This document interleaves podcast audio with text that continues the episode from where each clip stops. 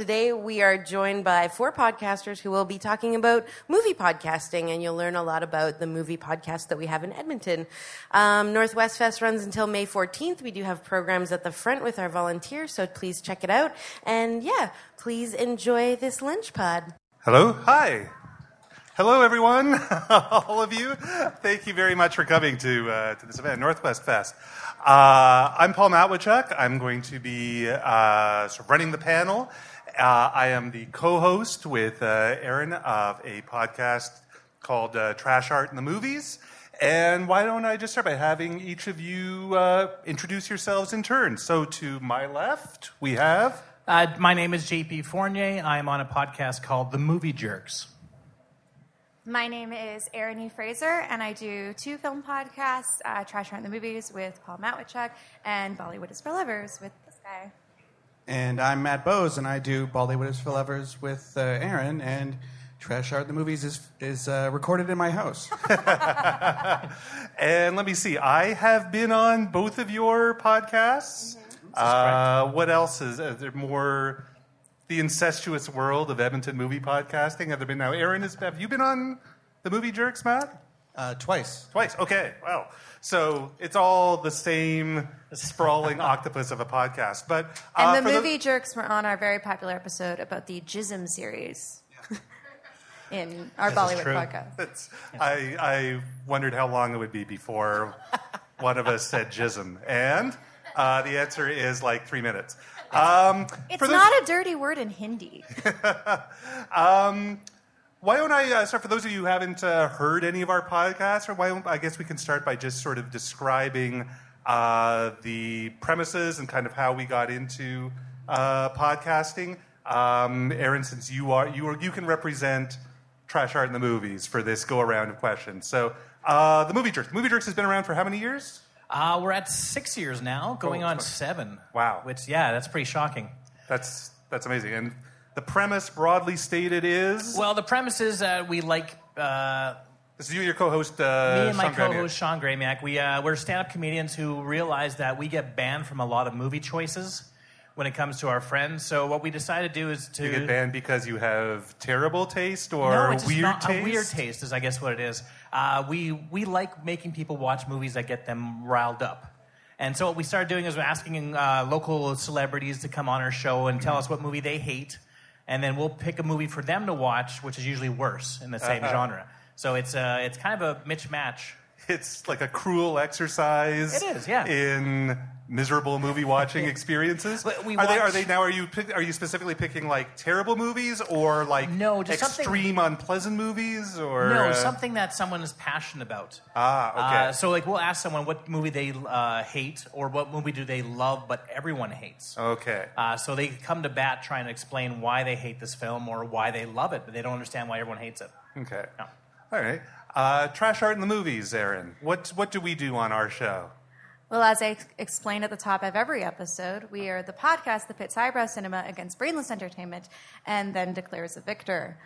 Uh, we started Trash Art in the Movies about six years ago, I think. Oh, God, we're on episode two hundred and twenty something. I think, or is it more? It's about that. We, we haven't stuck to a strictly uh, week in week out schedule. It started. We I used to do a podcast called DVD Afternoon, which was about kind of the off the beaten path DVD releases of the week, and that kind of ran its course. And so we reinvented it with this uh, with this new premise that was that was sort of aimed at talking about older titles, right? Yeah, I mean, from time to time we do, we do an episode on a new release. We did an episode on Scarlett Johansson's Ghost in the Shell, paired with uh, Lost in Translation. Um, but I, if, if I remember correctly, um, our impetus and our idea around doing the show was that our interest in film is not regulated to um, any specific mode. You know, we're not just interested in prestige cinema. We're Yeah. not just interested in popular entertainment. We're interested in everything. And there weren't a lot of podcasts out there at the time that were covering um, older titles and both kind of popular films and prestige stuff. And so Yeah. we thought this was a great way to kind of explore everything out there that we possibly could. Yeah, and it's sort of like we try and have two films, one arty, one trashy, that have something in common. Sometimes it's an actor, sometimes it's a director, sometimes it's a, a premise, and we kind of, uh, you know, the. It's really just sort of a clothesline to talk about, you know, discussions of interesting movies, but ostensibly we're trying to declare who wore it best, who who handled this uh, the best. And I, I I am never happier than when it's the the trashy version Yeah. of the premise that prevails. I think like so. Some of my favorites are like uh, when we did um, Never Let Me Go and The Island, which are two movies about um, clones being raised as like you know living organ banks for uh, rich people. One of them based on a prestigious Kazuo Ishiguro novel with um, oh who's in that? Kerry Keira Knightley and. Uh, what's her name? Carey Mulligan. And the other one is a Michael Bay movie with Ewan McGregor and Scarlett Johansson. And it is kind of amazing to see how both of those movies actually kind of have the same plot points Yeah. and the same thing. And I kind of wound up liking The Island better. We never watched uh, Parts the Clonus horror, which is the one that the island supposedly ripped off too. right, right. I, we we left that one off the off the table. But um, Bollywood is for lovers uh, is the other podcast that's represented here. Tell us about Bollywood is for lovers. Well, Erin and I started Bollywood is for Lovers about a year and a half ago. And uh, the idea behind our show is to try and get uh, um, Western film fans, Western film podcast fans, a foothold with which to enjoy Bollywood movies because they are extremely populist and easy to find in uh, major uh, metropolitan areas. They're in theaters all the time, but no one really reviews them in Western media. Um, at the time, there weren't really any English language Bollywood podcasts to speak of. There was Bollycast, which came before us, but apart from that, um, there weren't really very many. But they, the, it has kind of exploded since. There's probably seven or eight new ones that have uh, started uh, since we started as well. But uh, yeah, and we've also found that uh, people in Pakistan and India and all the other places that Bollywood is popular have uh, taken to the show as well. So it kind of bridges the gap between Western film criticism and then also just appreciation of uh, movies from India and um, yeah, and the the various film markets o- over there that enjoy them. Yeah. I remember I, I used to um, uh, be an editor at the alt weeklies in town at Vue and See, and I uh, would have to write the synopses of the new films that are opening on the weekend whenever there would be a Bollywood movie.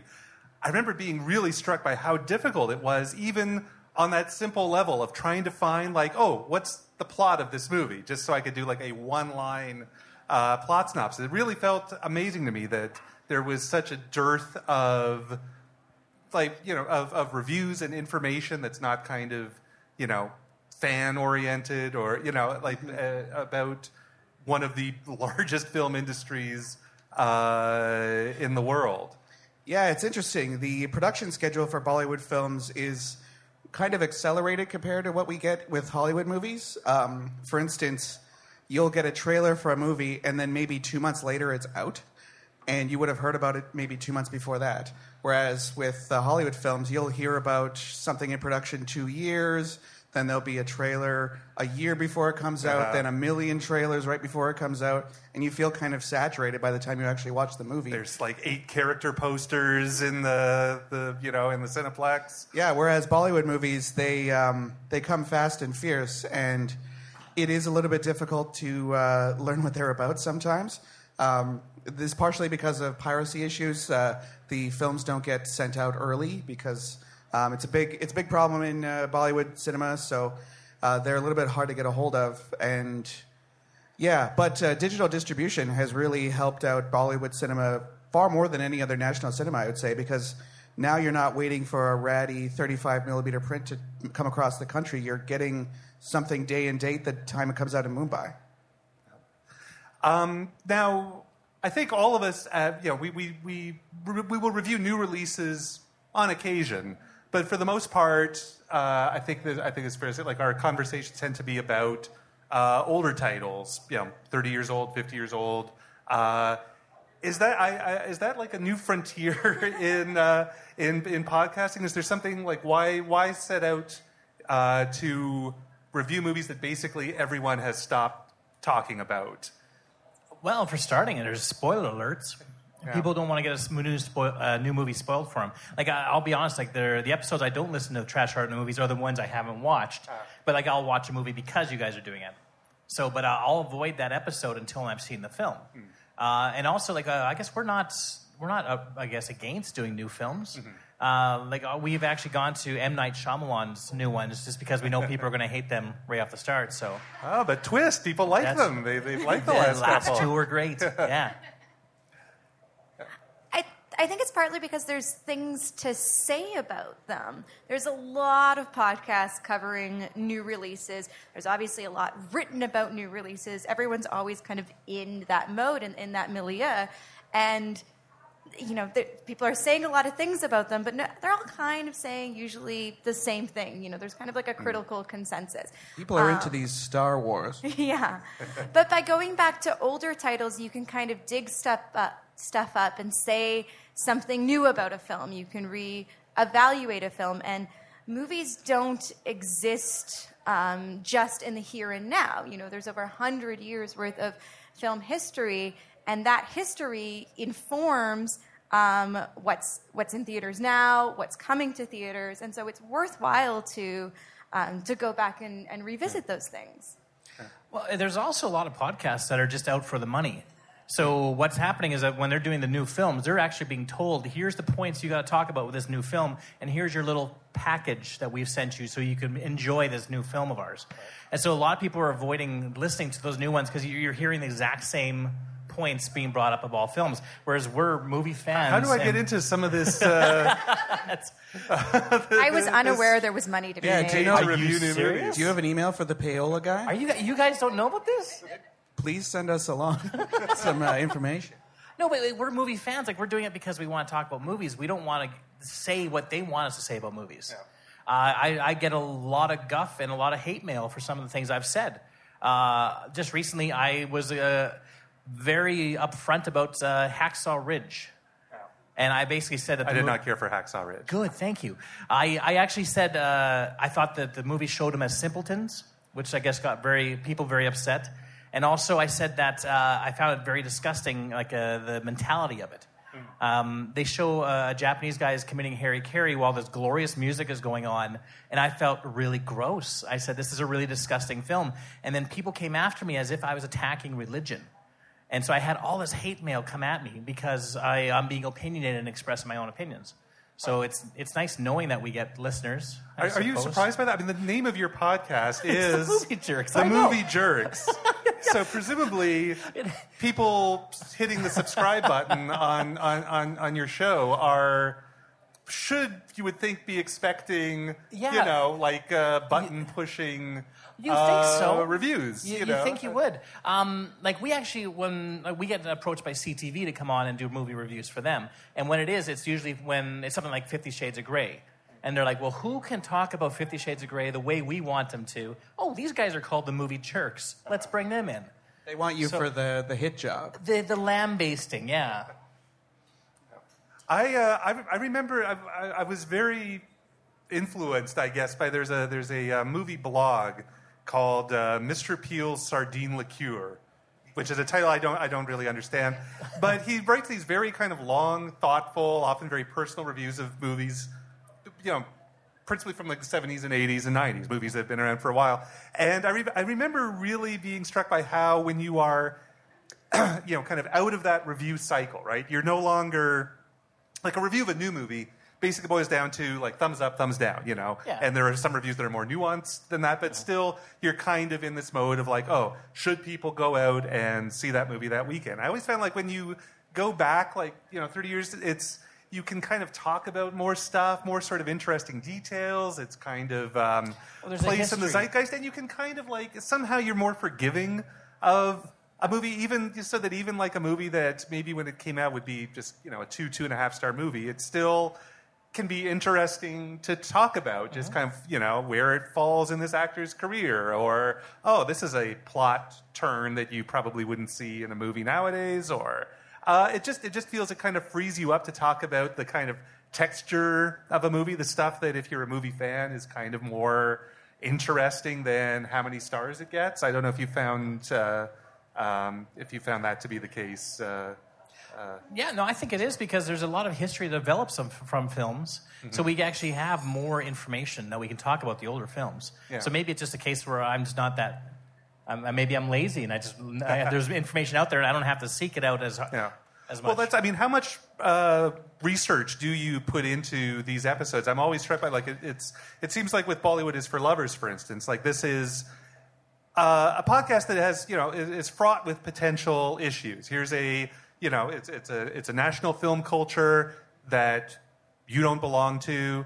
You're kind of outsiders to a lot of cultural signifiers, and I'm always impressed that you you you know you've you're kind of aware of where you are situated compared to uh, that industry, and you seem to have really done a lot of work, not just about the history of Hollywood and who the main stars are, but about the historical context and the contemporary context that a lot of these movies are operating and you feel like an extra level of responsibility when you're talking about these movies? Yeah, Matt and I did about six months wor- worth of research before we actually launched the podcast, where we read books on the history of Indian cinema and on Bollywood, um, and watched as many movies as we could to get a foothold in order to do this podcast. And I mean, some episodes take more research than others because there's some uh, directors and genres and actors that we're more familiar with and some that we're not. Anytime we dig back into anything from the 50s or the 60s, it-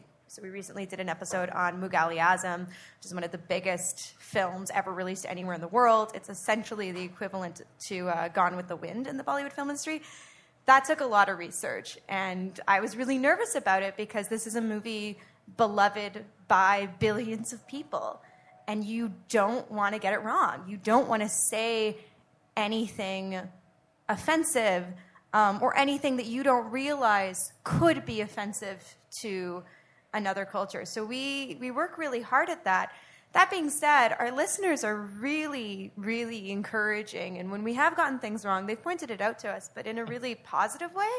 The only thing they ever criticize us for is our pronunciation of names. We're, we're getting better at that. But it, it is important when it's a uh, culture that, again, we are not part of, that we try to approach it on its own terms rather than uh, administering our um, perceptions of what a movie should be and what sort of characters are allowed in movies. You have to understand where they're coming from and how their uh, film culture developed, and you know, not just be weirded out by something that uh, seems off to you. Well, I'm sure it helps because I mean, the two of you. It's easy to kind of think that maybe you know, a pair of white people writing about talking about Bollywood would be. It's easy for it to come to a place of these movies are wacky. Look at these crazy, you know, foreign movies. But I mean, you are very earnest and sincere in your love of this of, of, of this genre. Sometimes we really have to explain to people we genuinely like these movies. That's why we're doing this show. We genuinely like these movies. We uh, we like a lot of the the popcorn films that come out in India that people over there who are film scholars themselves think are disposable trash, and we appreciate them as being populist entertainment. And uh, some people say like, how how could you like that the Dhoom series, for instance? And I like them in the same way as I like the Fast and the Furious films. They're they're really well made. Yeah, tell possi- tell people about the Dhoom series. Sure. Well, the Dhoom series is, the it- Fast and the Furious of India. These these are on Netflix, right? D H O O M, I think. Yeah, D H O O M. I believe all three of them are on Netflix. The, the first one might not be, but uh, they are. um, what to be fair, the second one is where it's at. yeah, the second one and the third one are the best ones. The first one's kind of skippable, but they are to uh, you know where Fast and the Furious uses cars to uh, explore the ideas of masculinity and family and nationality. Even in the last one, uh, Dhoom uses motorcycles and um, Indian super cops as a way to explore. I don't know whatever it is that they're exploring. Um, uh, they they do go a little bit nuts, but you also um, you can see how they're reflecting off of trends in Indian cinema and even in uh, Hollywood cinema. For instance, Dhoom Three is very influenced by uh, The Dark Knight, so much so that it it takes place in Chicago, uses a bunch of uh, shots from The Dark Knight, and Yeah, it, it's it's interesting to see the conversation between film cultures that way, and you know what may seem like brainless popcorn entertainment is in concert with what's going on in society. It, it didn't just come out of the ether. It it is trying to say something, even if it is just trying to have a good time.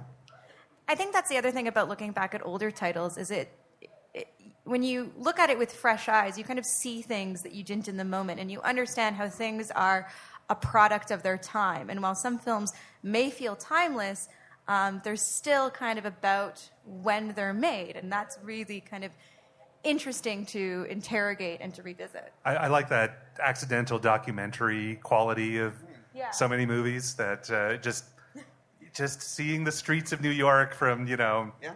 1982 is is, is, is a treat. Well, it's always interesting when you guys do a film from the 70s and people um, nowadays are complaining, oh, movies are so explicit and movies are so violent. No one's got anything on the 70s. They, they really did not care and would go all out on things that now people would be clutching their pearls like crazy. I- just a couple weeks ago, we did uh, Ken Russell's The Devils, which I'm sure is a, Yeah, a movie jerk's favorite. Can you imagine Warner Brothers putting that out now? That was put out. Uh, I'm kind of repeating what um, someone on Filmspotting SVU said, but, but it is. This was a movie that was put out by Warner Brothers, by not like some boutique, uh, you know, subdivision of Warner Brothers. This is a movie that's put out by Warner Brothers Studios, It's Jack Warner's company, and it is. Uh, it is blasphemous. It has nun orgies. It has uh, you know violence. Uh, um, it is a it is a wild movie that n- like no studio would come anywhere near that movie nowadays. And it's uh, I mean there are plenty of other uh, movies from that era. This kind of really amazing explosion of explicit content that uh, I think we've never seen the like of it uh, since. Yeah, everyone's all up in arms about how edgy Deadpool is. And I'm like, that's got nothing on Hollywood in the 70s. But they weren't making money, so they could do what they wanted. Yeah. Um, do you have a kind of like a I don't know if you if, if there's like a mission statement that you have with your show? I don't know if you have like kind of rules, either informal or formal, that you've kind of set for yourself of what you're trying to accomplish with your show, or just I don't know ticks of movie reviewing that you try and uh, avoid uh, when you're talking. Uh, do you have a, like a sense of an audience that you're trying to reach, or a way of talking about movies that uh, you're trying to stick up for? I'm kind of putting you on the spot here. Yeah, no, that's a, a difficult one for us to do because uh, the whole reason we started doing it was to hang out with uh, our stand-up comedian friends that are traveling. Like this was an excuse for us to get together and have something to talk about, and it still helps sort of promote their shows. And then it just expanded on to all just meeting all people from all arts coming into our my, my, my living room.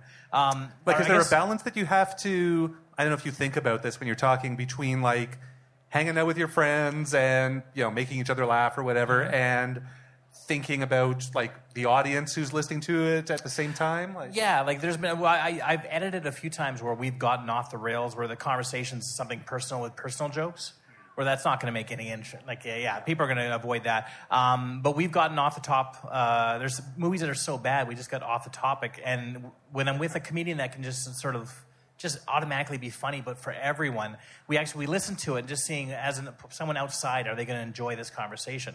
So we do look at it and think of that while we're doing it. Um, and often we have to usually go get back on track and we say, oh, right, here, let's get back to the film that we're talking about. So we try to keep a conscious mind of it.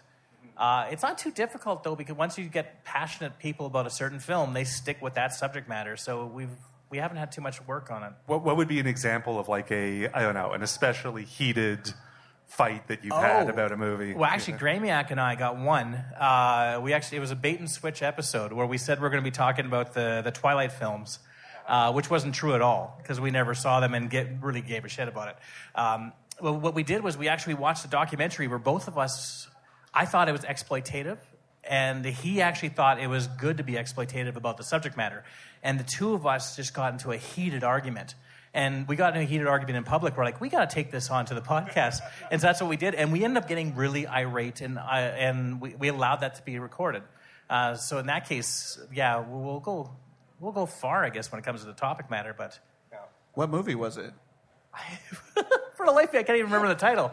That's I'll, I'll look it up in our, our thing and tell you afterwards. It, it's a. It, it was a re- reenactment of a crime that happened in uh, like it was a murder of a, a, a female and or it was basically someone going out and did some shootings and it's how the sort of the small town was getting uh, uh, uh, i gotta find out from Gramiak i just found it really gross because they did a re- reactment of it like they recreated it and then they went back to these people who were trying to get out of it and trying to live on with their lives after this horrible crime and they were they weren't going in for, for the information as much as they were just saying how back then how did it feel like and they're trying to get them back into that spot so they can get these people to cry on camera i just thought it was gross like it just felt yeah I, oh, I can't remember the title. I, I think I hated it that much. I put it out of my memory. That's how. Uh, I don't. Do you ever think about? To what extent do you think about our, our listeners while we're talking about movies? Um, with Art in the movies, I hate to say it, but I'm a bit selfish. um, I do this project for myself and and to talk about movies with you every week, Paul, and I really enjoy that. And I am going to pursue the films and the topics that I'm interested in. And and that's kind of what we do. We watch what we want to watch and we talk about what we want to watch. And while I'm aware that there is an audience and I'm very appreciative of that audience, the other day on the internet someone said that I was the film critic that they felt they aligned with the most. And I was just like, oh wow, because my taste is all over the place and it's it's it's it's me. Um, but I feel like I do sometimes like when we're trying to think of pairings, I do sometimes Yeah. shoot down your suggestions because I think they're too well. Because I think not because I think there's anything wrong with them. I think that just that they're too obscure that people won't have seen them. So I think you know maybe of these three podcasts here, we probably do the most like well-known movies. Right. we Um, want the show to be accessible. Um, and, and I certainly care about our audience. And um, at the top of the show, we talk about new releases, things that we've been watching recently. And we do that because we've been asked, because people are interested in those opinions. And so usually I try and talk about the highest profile films that I've seen recently. Um, but when it comes to kind of uh, the meat of the episode, our pairings, I think it really is just like what float our boat what was floating our boat the week before that we felt like talking about. Um, and I, I do kind of see it as a platform to really just kind of get across my own opinion about cinema and have a good time with my friend. Do you, uh, JP? Do you do you think about your? Do you make sort of a conscious effort to For I don't know, cultivate an audience, or Yeah. have do they affect the Uh, not content of the show? but uh, they actually do affect it because we do. The grand majority of our listeners are from the states. Uh, we did see that it's it's way over like eighty percent are li- states listeners, so that's great. That we know that, but we have so many local people coming on talking about local. They're like, when I was on Whyte Avenue, we're like in Edmonton. We have to sort of keep on allowing people to know that hey, look, this is outside of the yeah our little air bubble, I guess. Um, but yeah, so like uh, uh, we do somewhat get we ha- we started actually changing our episodes where we're doing more popular films. But what we were noticing is that the, the episodes that get downloaded more are the ones that we're doing more obscure films. So now what we'll do is we'll do a popular film, but usually try to pair it up with something that's obscure. Um, like we just did recently. Like I wouldn't say it's obscure, but a lot of people didn't know about Victoria, the film that's done in one shot. Yeah, yeah. Victoria's, that's a good Yeah, movie. I so like we that. can we put that against uh, Boyhood, which was filmed over like 12 years of Okay. so the longest filming film and plus the shortest filmed. That's pretty good. Thanks, yeah. Um, but we wanted, and people were emailing us more about Victoria, even though the two other the guests like Gramiak and the other guests didn't care for it. They thought it was too long. They appreciated it, but they thought it expanded too long. Whereas I, I couldn't get enough of it. I thought it was amazing. But uh, Yeah, we that's a great film. yeah, I think so too. Yeah, but uh, we had more people asking us about that because not many people have talked about that in podcasts. So when people are looking up a particular film, they're going to find us.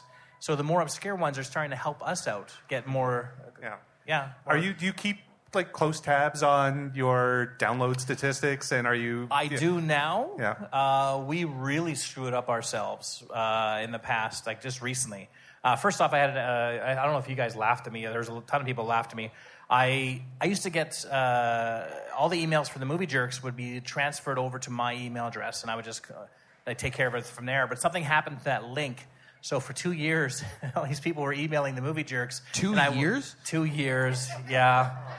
Over, I think it was fifty thousand emails. Matt, and Like- you yell at me when I want to take a couple days to respond to someone who has messaged us on Facebook. Oh, it was yell at you. Yeah, yeah. I showed people the list of them, and most of it was junk mail, a lot. But uh, were so many people that contacted us during that time, I did not respond to. So now I'm keeping an eye on that to make sure. Uh, during also, what, what happened was we were using a, a free domain space that wasn't only allowing us a certain space. And the, with the traffic that we were getting, that free domain got really angry with us and just dumped us.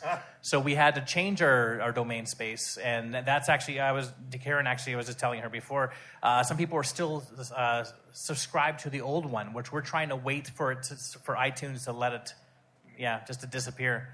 But the new, we have a new one up there, so we have a new brand of, yeah, episodes being released on a different location.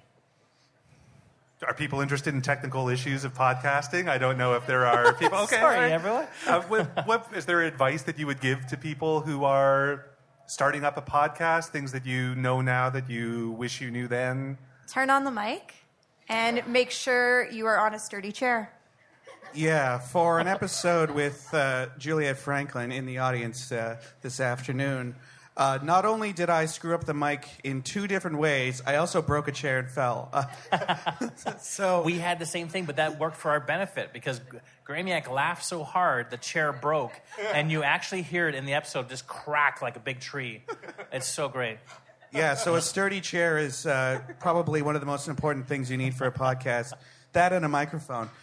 Um, but and edit. Edit your podcast. Yes, editing is very important. Uh, we accidentally um, picked the wrong location for a film when we were talking about it, and we went into milliseconds of cutting out the the location that we thought it was because that was definitely not where that movie took place, and people would have noticed. But even So you were like dubbing in like the correct Luckily, location. we Was it was it like like Krusty the Clown's video at Camp Krusty? luckily we Mr. were Black. we luckily we were speaking about the place in such a way as taking out every single uh, utterance of the country didn't actually matter. it's it's shockingly seamless. Yeah, that that's the best editing job I've ever done, and no one will ever know. But even when you're not editing to correct an error, just edit your podcast because taking out, you know, the occasional cough or the ums or the tangents that really just go off um, and are off topic, I think make the difference between kind of, you know, a conversation you're having with your friends and a podcast that you're putting out there for an audience to be consumed. I've I've gotten worse about editing the, the pod- I really used to. I'm aware. I really used to go in and take out all the ums and uh, uh, and I just don't have the time We to had- do as much of a scrub on the we podcast actually get as I used to. compliments that we don't do that. Oh. They actually like it that it feels Like like, a real. it feels like a real like a real conversation. Um, we will. There's been a couple times where we've had it edit out uh, when comedians talk about sleeping with certain other comedians. We're like, okay, let's. Uh, yeah, we'll take out the things that we may get sued for. So, but uh, other than that, people like like they like that conversation and.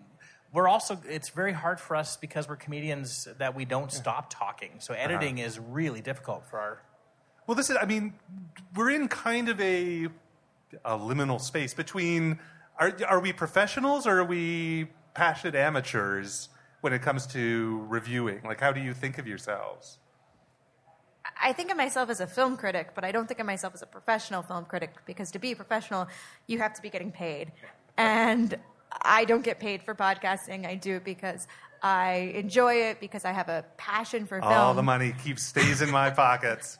Um, but but I do think of myself as a film critic. I watch hundreds of movies every year, and I provide my my feedback on them. I I, I critique them, and so I think both the shows I do like that's that's a that's a big output, and I, I do think I am a critic, but not a professional because you can't call yourself a professional unless you're getting paid. Well-intentioned amateur is what I like to say about myself. I used to think especially when it comes to, to Bollywood, because we are aware that um, we are not a part of the you know of of the Indian community. You know, we we are outsiders, um, and so we certainly have well, in, you know, good intentions, but um, you know, we are somewhat amateurish there for sure. and our audience is just you know excited that we're talking about them honestly especially when it comes to older films because i feel that bollywood really respects its older uh, movies a lot more than hollywood.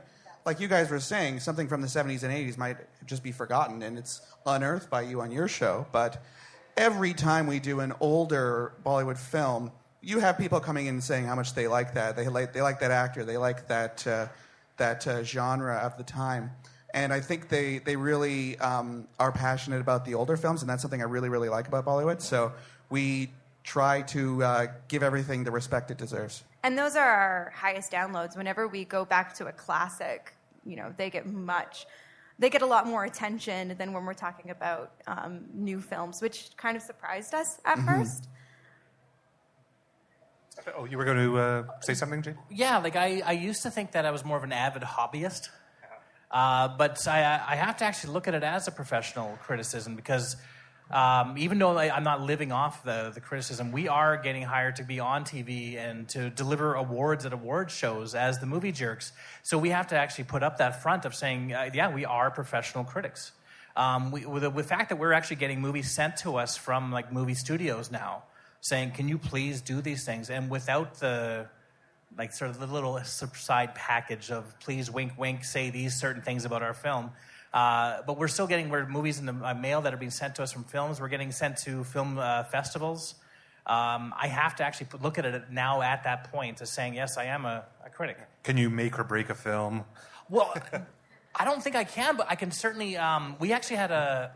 When I started thinking this matter was like I used to work with the the Women's Coalition of uh, Health, and I was giving out some speeches and stuff with that. And I watched a movie called Cake with Jennifer Aniston, and that was advertised as a movie as being the first film to, to show chronic illness in a patient. And so all these people, it was advertised on health websites saying this is the first one to take your story. But it wasn't. It was actually a plot device for a, a cheaper story. And I actually wrote a, a breakdown explaining how this is an awful film and what it actually is doing it. And my, my blog about that was sent over just throughout it's still being downloaded about a thousand times a week. It gets unreal how much that is being sent. And I've had people send me like uh, arguments who I found out are from that actually film, and they're saying, "No, no, no, this is what we meant to do." I go, "Yeah, but this is what the film did." And so I have to actually look at it and saying, "Yeah, my opinion does count now." So I, I do see a big result when I actually do criticize a film. So I think to to have a successful podcast and certainly to have a consistent one, you do kind of have to approach it like a job. Yeah. you know, regardless of whether or not you're living off of it, you know, if you're going to put out an episode every week, week and a half, or every two weeks, do the research it takes. Watch, in our case, the films that we need to watch, do the editing, post it, do the promotion, and then start all that all over again. It can feel like I frequently say I have a second job that I don't get paid for. And I'm happy to do it, but it it takes a lot of work. And so, you know, you do have to to take things seriously, you know, if mm-hmm. you want to have a consistent quality podcast. Yeah, not coming out on time or within the time frame you've allotted yourself can kill your podcast. Because if your audience doesn't know when you're going to pop up, then why would they pay attention to you? That If- being said, um, you know, sometimes when I beat myself up about being late or not having enough time or whatever, you know, my friends do remind me that I do this for free and I put this out for free. And so, you know, to find a balance. we get hate emails when something comes out late, saying oh, we were expecting an You have much out." more passionate followers than uh, than I do. Certainly, Wait, I, one of the my people are perfectly fine if I'm a few we were late. laughing at one of the latest ones, like the hate emails I got for the, the Hacksaw Ridge one, where it said that uh, they go, "We think that you're very condescending. We hope that the Lord finds your way and guides you through this." And it was really just t- t- taking a tack on me. And then at the very end, P.S. We still love your podcast, and we're going to be listening every week. I was like, "Oh, oh, I guess that's nice." So We recently got hate mail for doing an episode on um, the, the Krrish series, which is uh, Bollywood's uh, biggest superhero franchise. But again, it was like, you know, why are you wasting your time doing this? But I love you guys, and I look forward to when a new episode drops. But can you please talk about these other things? Yeah. And here's a list of movies. like I, I guess a lot of our audience uh, in India and Pakistan are thinking like, why are they wasting their time with a hundred years of our film history by watching uh, Hrithik Roshan punch a guy? Um, when you could be watching, um, you know, the greatest Amitabh film. Bachchan punch you- a guy. yeah, you could be watching Amitabh Bachchan punch a guy. You could be watching Aamir Khan punch a guy. But like, imagine if someone had never heard of Hollywood cinema and you're a cinephile, and you know they're just sitting around watching Nicholas Sparks adaptations and not watching Citizen Kane or Casablanca. You might feel a little bit passionate about it as well. Um, where do you think is, is podcasting? I don't know, a new frontier of film reviewing. I think the entertainment sections and newspapers in general are kind of dwindling. Uh, I remember when I was at the All Weeklies, and this was a while ago. I thought like uh, it has been a long time. Like all of the most vital film writing that I was seeing was being done on blogs by people who weren't getting paid for it, but who just seemed much more knowledgeable and funny and you know insightful than anything I was getting uh, in a daily paper. And the blogging thing seems to have faded a little bit, but you know, a thousand flowers are blooming in uh, the podcast world. I guess I'm.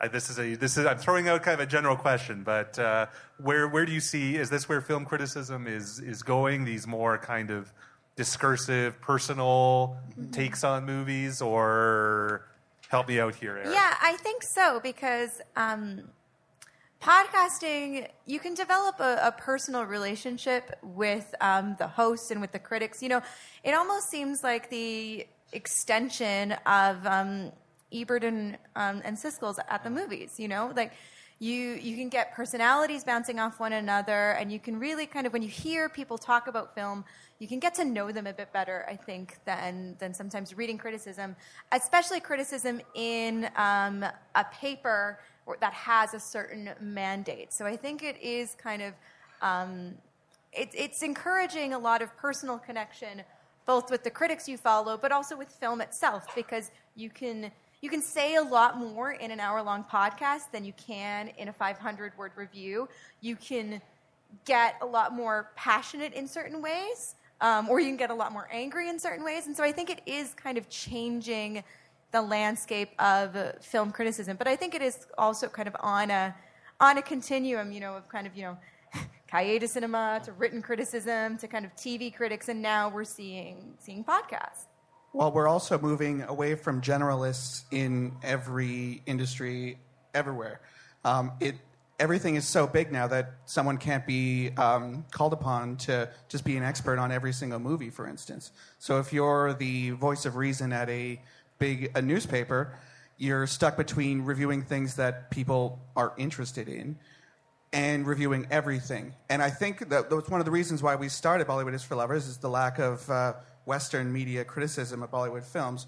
But the more I think about it, the, the amount of work we had to do just to even get to our level, to even understanding how many things we understand ourselves, the, the average film critic doesn't have that kind of time when they have to watch Marvel superhero movies and uh, pretend like they know about French movies too. So it's um, everything is uh, splitting off into speciali- uh, specialists. And why would you read a generalist who doesn't know all the things that you know about the, the genres and the film cultures that you like when you could go to someone who is exactly matching your tastes and you can hear exactly you know something catered to you well, I, I, I, take a different point of view in this one. Um, like with the podcast, uh, like with us, uh, I wouldn't say every episode of ours is hilarious, but people are listening to it in the same sense that they would listen to like the Daily Show, where like, a lot of people get their news from the Daily Show, whereas we get a lot of compliments saying we want you guys to do sketches back in the show.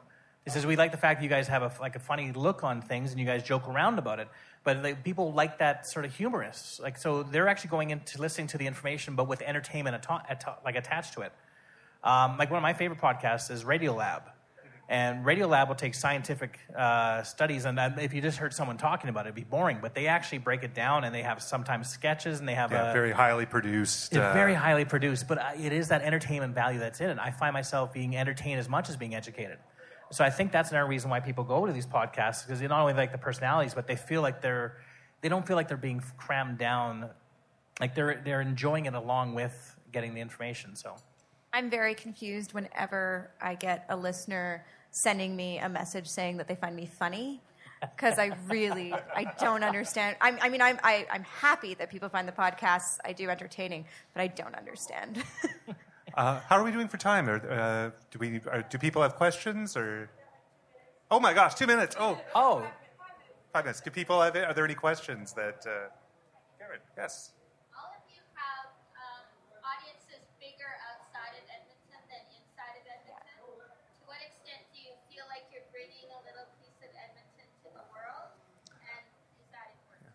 For people who are listening to maybe the uh, the the MP3 version of this, uh, uh, the question was: To what extent do we feel that we are kind of bringing a little piece of Edmonton to the wider world, seeing as you know the majority of our audiences, I think, are not from this city. Well, we do advertisements for like uh, local festivals. Like we, like we're constantly attached to Dead Fest that's in town. Um, we're we actually just did an advertisement for uh, Rapid Fire Theater for the Improv uh, D and D. Um, so we're constantly adding, and we bring on those people to talk about their shows. Like we we're heavily involved with the theater, uh, I guess, industry and so, yeah, we like to advertise all those people. And this is easier to get those people to come into my place when they're in Edmonton. So the subject matter is from Edmonton local artists. And that's uh, a lot of people will look in and look at their websites from that. So uh, we do see that there is a, us advertising outwards from the Edmonton view. So. On both of my shows, I never shy away from talking about Edmonton or presenting that viewpoint. I wouldn't say it informs anything I do, but it is my own context and and so i you know i have to present that because that's who i am and so you know we we have people from edmonton on our on our show bollywood is for lovers and from time to time you know paul and i will talk about the festivals going on in edmonton or you know just the weather in Edmonton. Um, we really like to tell people a lot how cold it is here. um, so, I mean, I I think it makes Edmonton sound exotic. yeah, yeah, and it's it's surprising to me how many people tell me that they want to come visit Edmonton because, uh, you know, I talk about it on the shows. But um, you know, I mean, there, you know, I listen to a lot of film podcasts, and um, most of the critics I listen to are in New York or LA. And they talk about New York and LA, so I'm going to talk about Edmonton because that's where I'm from, and you know that's that's my world. So yeah, imagine uh, six or seven years ago telling yourself you would know as much about the LA comedy scene as you do from all the podcasts that everyone listens to. Like, it, it's astounding how much uh, people's personal lives and uh, professional lives get caught up in, in interesting uh, products that we all consume. Um, I mean, we are often the number one podcast in Pakistan, and I do think that we have taught uh, people over there what it's like to live in freezing Edmonton a lot of the time. Um, sometimes um, films are often shot in Canada, and we'll say, "Oh yeah, we've we've been to that bar or we've been to that national park uh, where." Um, Akshay Kumar was using his uh, photography powers to try and solve a mystery. Like, yeah, yeah, we, we get that. It's not, it's not exotic to us, whereas a lot of other things are. Uh, I guess we can wrap up. By, uh, do you want to recommend some podcasts uh, other than you know present company excluded? Of course, are there uh, have you, uh, sure. yeah, have you been listening to any film, film podcast or otherwise that uh, you've been enjoying? I would, I would recommend the Secret History of Hollywood podcast. Um, it has extremely long episodes, so know that going in, but it takes very, very deep dives onto 30s, 40s Hollywood. Uh, they just finished a, uh, it's actually one guy, Adam Roche, I believe his last name is. They just did a uh, extended, I think it was nine hours long episode about the history of Warner Brothers from its foundation till about the 80s or so. And he's moving on to Val Lewton films next. And they kind of bridge the uh, gap between uh, film podcast and audiobook. So there's a lot of dramatization, and it's um, it's it's produced in a way that uh, is different from most podcasts you're going to hear. So I, would recommend that one if you like uh, Hollywood, uh, you know, old Hollywood. Oh, I feel like I listen to all the the big film podcasts. So if you're interested in film podcasts, I'm not going to say anything new, but um, you know, I do like the Next Picture Show, and you must remember this, and Fighting in the War Room. Uh, Next Picture Show is a little bit like like ours. It is, yeah. It's like pairing a, a, current movie with an older movie that has something in common with it. Yeah, they really stole our concept. We should uh, should write them an email, and they're set in Chicago, so um, you know you get a bit of a bit of a kind of um, awareness of the Chicago film scene. Um, but uh, a critic that Matt and I know um, in the States uh, who's been on Bollywood is for Lovers, so a friend of the show, um, Danny Bose, just started a podcast. No relation, by the way. No relation, um, called Minor Bose, uh, which you know needs more listeners. So we'd recommend that one. And what's and what's his deal? What's his what's the show about? Um, pop culture commentary. So uh, he covers film and some Indian cinema, and uh, sports, actually. Sports, video games, uh, TV shows. He does a little bit of everything. And he comes from a, uh, a film critic background. He used to write for Roger Ebert. Ah. So he's, he's really well uh, versed in a lot of different uh, uh, cinemas, I suppose. JP? Uh, well, I, I always listen to uh, "How Did This Get Made" with Paul Scheer. Uh, we get compared to that quite often. Uh, people, and but I was happy. That's a that- good comparison. yeah. Well, they actually came out the same time as we did. So that was something that I was unaware. I got introduced to them the same time as that we actually started coming out. So people are like, "Oh, you're doing what they're doing," and we looked at it. Was like, "Oh my God, they're doing what we're doing." And so I was kind of not quite, but like we have the guests on all the time, and we make fun of goofy films. Um, I also listen to Leonard Paul, the Leonard Maltin podcast. I think he's an absolute. Is that a good podcast? Oh my God, he's a doll. Like I just can't. Leonard Maltin's so great.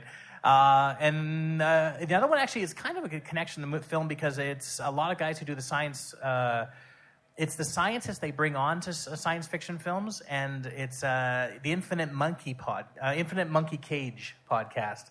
Uh, it's a British one that they study science, and they bring on usually it's uh, three experts of a certain subject matter plus a comedian, and they study films. But they, it's a lot of the guys who do the like yeah look at the movie and say well here's the proper science for the film and here's what we have to do to make this film make understand for the audience so it's kind of neat to have that breakdown Uh, one I've started listening to uh, lately that I like is called uh, 80s All Over, which is an insane project that has been undertaken by uh, Drew McWeeny and Scott Weinberg, where they are going month by month through the 1980s, reviewing every single major release. Uh, month by month, which and I and I like this part. I, I like the principle of sort of reviewing older movies, and I think one of their kind of you know the sort of the subtext to it, or kind of like the, the, the second mission to the podcast, is giving you a flavor of like what 80s movies really were like. We all have this sense of like, okay, 80s movies are, you know, Back to the Future, Lethal Weapon, uh, you know, whatever, uh, whatever 80s Dirty Dancing, you know, all these sort of two dozen Hallmark classics, and they are kind of like, oh, well, you know, in the and here's what actually, you know, here's like the whole landscape of what was going on in the movie world uh, month by month, and they have seen and are literally reviewing every single 80s movie, and they are they are entertaining. Uh, and I, I, I guess I'm just equally in awe of the sheer act of will to do this. Uh, How and far they're- they and uh, they are up to I think around mid 1981. Oh boy. wow Uh, yeah, uh, it's it's kind of remarkable. So It's, It's amazing important- that everything is available still. they've uh, I think there's only been like a handful, like really fewer than five titles that they have not been able to lay their hands on in one way or another. Um, It illustrates the importance of picking a concept that has longevity. before we're done I, my bag's up there i have movies to give out because right, uh, we've we- got prizes. I almost forgot. Thank yeah, you. so if, if someone can grab my bag and bring it up here, I Uh, I guess, think uh, we're only like there's only four people left here, which is perfect. 'cause I only have four movies. And uh, I have been kindly, I have, I have giveaways as well that Northwest Fest has uh, uh, given to me to, to, to give away. So, um, gee, there's so few people here. I kind of feel like, uh, you know, rather than put you in competition, maybe just like level of interest might be uh, uh, enough here. So I have a pair of tickets to the Sunday, May 14th at 4 p.m. screening of Letting Go of Adele, which is a, is a documentary about a, uh, a service dog. Is that uh, a, a woman kind of a retiring service dog? So it is. I guess it's it is heartwarming but tear jerking, right? And I also have uh, oh the same day, Sunday, May 14th at 2 p.m. Bee Nation, which is kind of the uh, what the Canadian First Nations equivalent of Spellbound, a documentary about uh, spelling bees. So if anyone is interested in either of these films, I guess uh, hit me up after we're finished recording. Uh, JP, what have you got here? Well, we get sent films uh, to the movie jerk, so I got the, the four that I didn't actually unwrap. So that, that there's a These- weird these collection.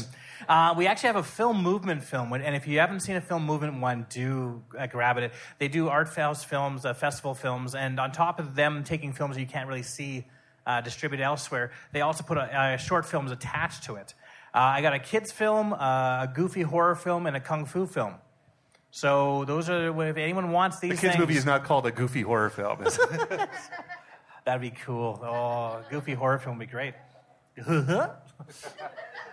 Uh, so yeah, so uh, I guess what come up to us after. We'll be yeah, just yeah, I'll just hand them out. That's down all. in front of the stage after it. And uh, thank you, Fonda. Thank you to Northwest Fest. Thank you, JP. Thank you, Erin. Thank you, Matt. Uh, thank you, everyone who came out to see us talk. Um, I think I think that's it, right?